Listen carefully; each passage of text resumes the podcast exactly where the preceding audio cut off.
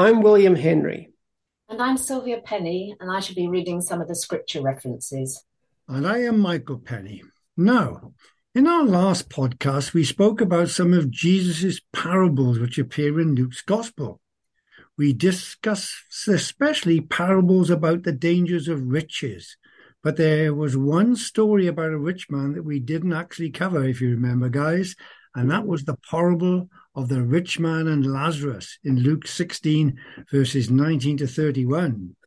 Yeah, that's that's quite a disturbing story, isn't it? It's basically mm. it's about a rich man who lived in luxury, but there was also a beggar, and Jesus gives him the name of Lazarus, and he sat outside the rich man's gate begging for scraps of food.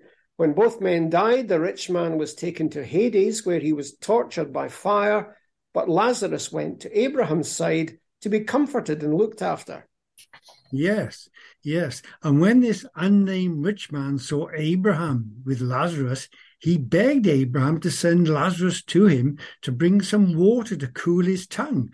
But this is what Abraham said back to the rich man in Luke uh, chapter 16, verses 25 to 26. Son, remember that in your lifetime you received your good things, while Lazarus received bad things. But now he is comforted here, and you are in agony. And besides all this, between us and you is a great chasm that's been fixed, so that those who want to go from here to you cannot, nor can anyone cross over from there to us. So then, basically, the story seems to be suggesting that in the afterlife, roles are going to be reversed, and those of us who are rich now are going to be tormented in hell well, those of us who are poor will enjoy being with Abraham. But, I mean, why Abraham? Why not Jesus? Presumably, Lazarus must have been a believer and the rich man an unbeliever. Oh, well, the story the story doesn't say anything about whether they believed or not. It was just that one was rich and the, the other was poor. Well, I mean, if that's the basis of deciding what happens when we die, then surely that goes against everything that the scripture says about faith and belief and obedience. Besides, how do you know it's a story anyway? Jesus doesn't actually say it's a parable. He just begins by saying, There was a rich man. And he says the beggar was called Lazarus. So how do we know it's not a description of the fate of two real people? Well, hold on a bit, Will. Hold on a bit. As you have just said, it flies in the face of all the other teaching in Scripture about what we got, what God requires from us. Jesus said it was hard for a rich man to enter the kingdom, and riches can be a barrier to following the Lord. But that doesn't mean to say that rich people are automatically thrown into Hades. Simply, there are no guarantees that if you are poor and a hard life, you will be destined for heaven when you die. And, and what about the possibility of people in heaven talking with people in hell? Oh, well, I cannot see a God of love who is not willing that any should perish setting up a system where that is possible. It would be monstrous, wouldn't it? Yeah, I think so. But, I mean, what's Abraham got to do with it anyway? I mean, what, what do you think is going on in this story? Well, what I think is going on is that I think Jesus was taking some of the Pharisees' teaching and throwing it back at them to make a point. Now, Josephus, the Jewish historian, who wrote shortly after the Lord's time on earth, describes what the Pharisees taught in his Discourse to the Greeks concerning Hades. So, so what was Hades then in this context? Is it not just hell? No, not quite. Josephus is describing what the Pharisees believed to be the intermediate state between death and the final judgment. Now, according to their teaching, all the dead go into Hades, but some people, like Lazarus presumably, go to a part of it that is a place of light called Abraham's bosom, and there they enjoy good things. But what about the bad people then? well, according to the Pharisees, unjust people, like the rich man, they go to another part of Hades, which is a place of great darkness. There they face uh, temporary punishments and come close to the great lake of fire, where they know they will be thrown into after the final judgment. And Josephus talks about that great gulf between the two places, but he also suggests that those being punished will be able to see those in Abraham's bosom, even though they won't be able to get there. But that's not in line with scripture teaching, is it? No, it's not. In scripture, Hades is the realm of the dead. And uh, David wrote about it in Psalm 16, actually. Therefore, my heart is glad and my tongue rejoices. My body also will rest secure, because you will not abandon me to the realm of the dead, nor will you let your faithful ones see decay. That's Psalm 16, verses 9 to 10. Now, that phrase, the realm of the dead, is the Hebrew word Sheol, which is equivalent to the Greek word Hades, which we find in the New Testament. Yeah, that's right. And in Acts chapter 2, mm. Peter picks up these verses in Psalm 16 and shows that David was actually writing about Jesus. Yes, yes, he does, because David himself did suffer decay. However, the Lord Jesus Christ did not. And Peter points this out in Acts chapter 2, verses 29 to 32. Fellow Israelites, I can tell you confidently that the patriarch David died and was buried, and his tomb is here to this day. But he was a prophet and knew that God had promised him on oath that he would place one of his descendants on his throne. Seeing what was to come, he spoke of the resurrection of the Messiah, that he was not abandoned to the realm of the dead, that is Hades, nor did his body see decay. God has raised this Jesus to life, and we are all witnesses of it. So then, it means that Sheol or Hades or the realm of the dead, which is where the rich man was in the story, is a real place then. It's mentioned in scripture. Well, yes, but it's nothing like the way it is described. What's said in scripture is nothing like the way it's described by Josephus in his discourse on Hades and the story of the rich man and Lazarus. All that was just Pharisaic teaching. So, what are the differences then? Well, the main difference is that in the scriptures, the realm of the dead, Hades, Sheol, is a place of silence, a lack of consciousness, and it is a place of sleep. There are lots of passages that suggest this in the Old Testament. For example, in Ecclesiastes 9:10, the writer says the following: Whatever your hand finds to do, do it with all your might, for in the grave, that is Sheol, where you are going, there is neither working, nor planning, nor knowledge, nor wisdom. And earlier in the same chapter, we get the same idea. For the living know that they will die, but the dead know nothing. That's in Ecclesiastes 9, verse 5. Yeah, well, some people would say that Ecclesiastes is written by a man who doesn't really consider God. It's written from the standpoint of man under the sun, who sees life that's futile and meaningless. Well, I, I, don't think you can do that with the scriptures, you know, say that some bits are expressing ideas that are not true. Besides, it's not just Ecclesiastes that speaks of the silence of the dead. We get similar comments in the Psalms and Isaiah, for example. Let the wicked be put to shame and be silent in the realm of the dead. That's Psalm 31, verse 17. And it's not the dead who praise the Lord, those who go down to the place of silence. That's Psalm 115, verse 17. And for the grave cannot praise you, death cannot sing your praise. Those who go down to the pit cannot hope for your faithfulness. It's in Isaiah 38, verses 18 to 19. But what about the New Testament? Well, in the New Testament, the same idea of silence continues, and the state of the dead actually is described as sleep. For example, you may remember when Jesus' friend Lazarus was seriously ill, Jesus said this to the disciples Our friend Lazarus has fallen asleep, but I'm going there to wake him up. And that's in John 11 11. Now, the disciples misunderstood and they thought he meant natural sleep, and they were pleased because they thought that that was a sign that Lazarus was going to recover. So then Jesus told them plainly Lazarus is dead it's in John 11 14. So Jesus then describes death as sleep. Also, I think in Acts 7, I think it's verse 60, when Stephen was murdered, um, by being stoned. We read that after he pleaded for forgiveness for his killers, Stephen fell asleep. So we get it in Acts as well. But what about Paul's teaching? Does he say anything about that? Well, yeah, he does. Uh, let's have a look at Acts 13, I think it is.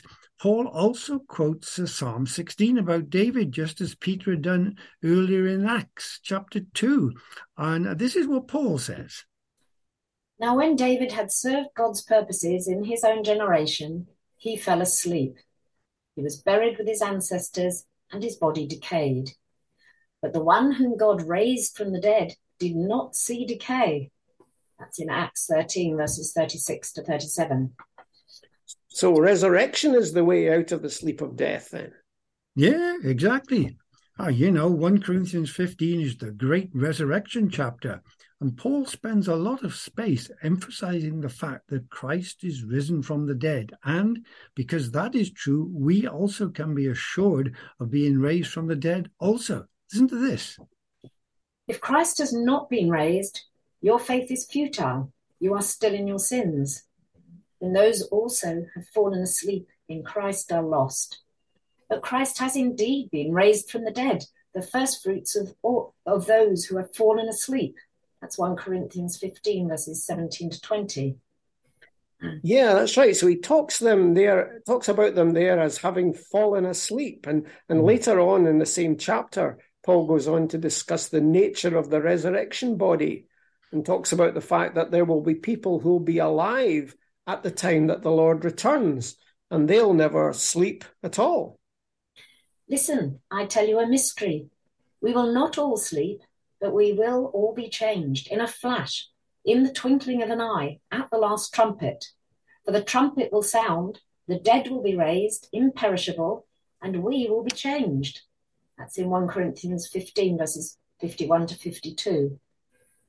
Okay, then. So those who are asleep will be raised imperishable, and those who are alive on the earth will be changed and presumably become imperishable without actually going through death. Yeah, I think you're right there. And Paul has a bit more to say about this in uh, 1 Thessalonians chapter 4. In verse 18, he stated that he wanted to encourage the Thessalonian Christians who had lost loved ones. So this is what he wrote to them in verse 13. Brothers and sisters, we do not want you to be uninformed about those who sleep in death, so that you do not grieve like the rest of mankind who have no hope. So Paul wants them to know the facts about the state of Christians who have died. Yes, I think he does. And what he tells them is not that they are living in some disembodied existence with Abraham, but that they are asleep. And you know, in 1 Thessalonians 4:14, he described them as being asleep in Jesus, which I find a lovely thought. It's almost like a child sleeping in his father's arms, don't you think? Yeah. When, and then Paul goes on and states that when Jesus returns, they will be raised from sleep. They'll be wakened, if you like, and those who are still alive will be transformed and caught up with them to meet the Lord in the air. See what he says there. For we believe that Jesus died and rose again, and so we believe that God will bring with Jesus those who have fallen asleep in him. According to the Lord's word, we tell you that we who are still alive who are left until the coming of the Lord will certainly not precede those who have fallen asleep.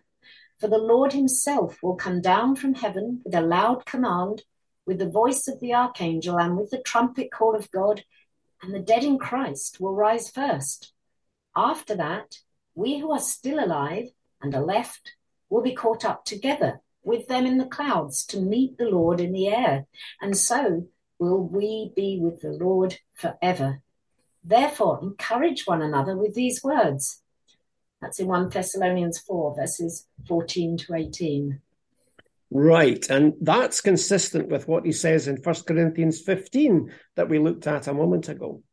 Yes, it is consistent with that. And also, Jesus himself said something similar in, in John chapter 5.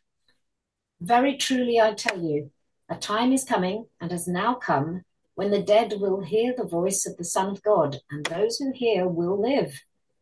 A time is coming when all who are in their graves will hear his voice and come out.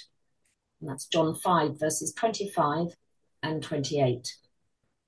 So the hope of the Christian then is bodily resurrection, not existing as a kind of disembodied soul. Exactly. Exactly. When the Lord's returns, we will be roused from sleep and given new resurrection bodies. In fact, glorious resurrection bodies, as Paul states in Philippians 3 20 to 21.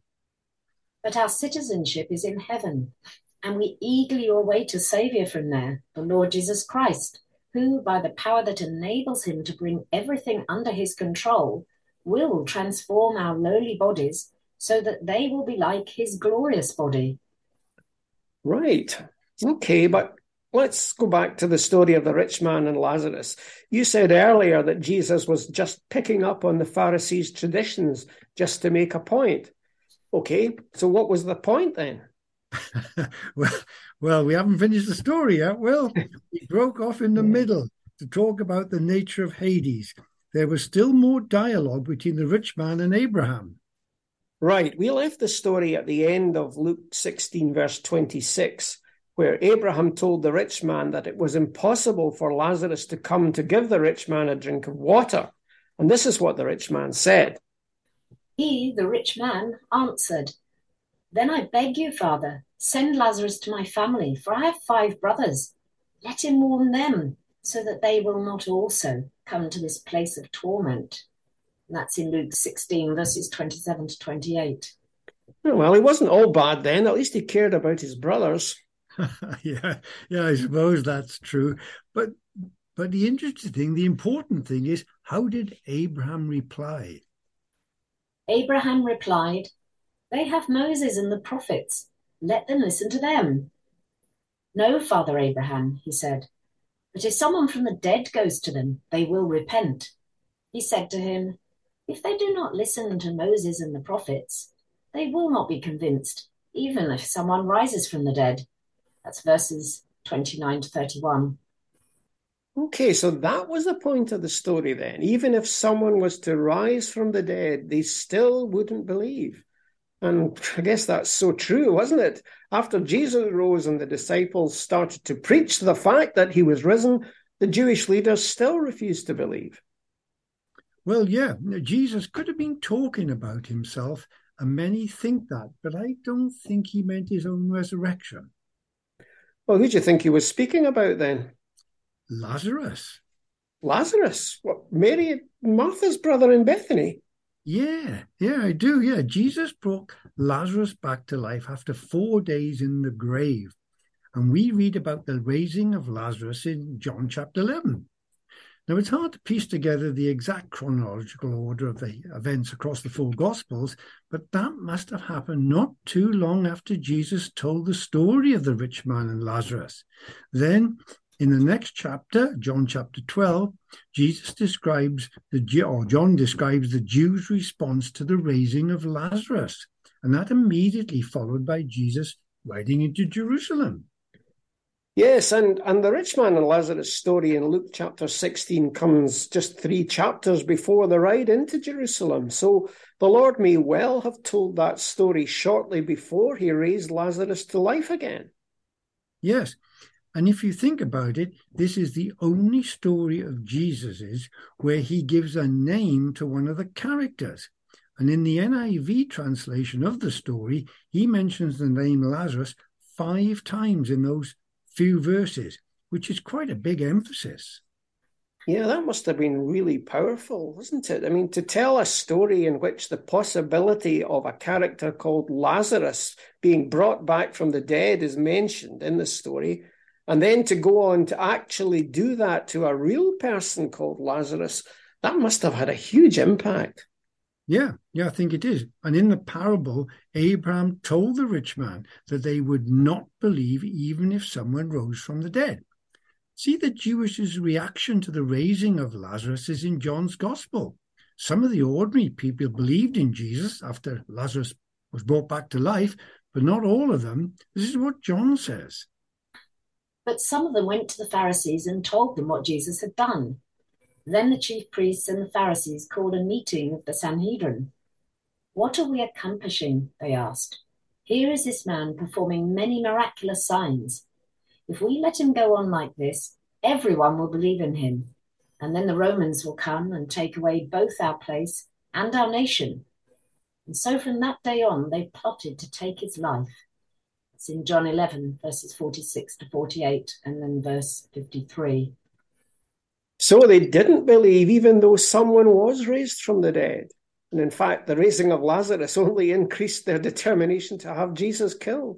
Yeah, that's true. But not only to have Jesus killed, they wanted to murder Lazarus also. The chief priests made plans to kill Lazarus as well, for on account of him, many of the Jews were going over to Jesus and putting their faith in him. It's John 12, verses 10 to 11. It shows the extent to which the Jewish leaders were willing to suppress the truth, doesn't it? But what about Jesus' resurrection? Did that have any effect on the Jewish leaders, do you think? Well, probably, I don't think so. It does not seem to have had on the high priest and the captain of the temple guard and most of the leaders. For early in the Acts of the Apostles, uh, those leaders had Peter and John arrested. But Christ's resurrection did have an effect on some. In Acts 15, verse 5, we read that some of the Pharisees had become believers.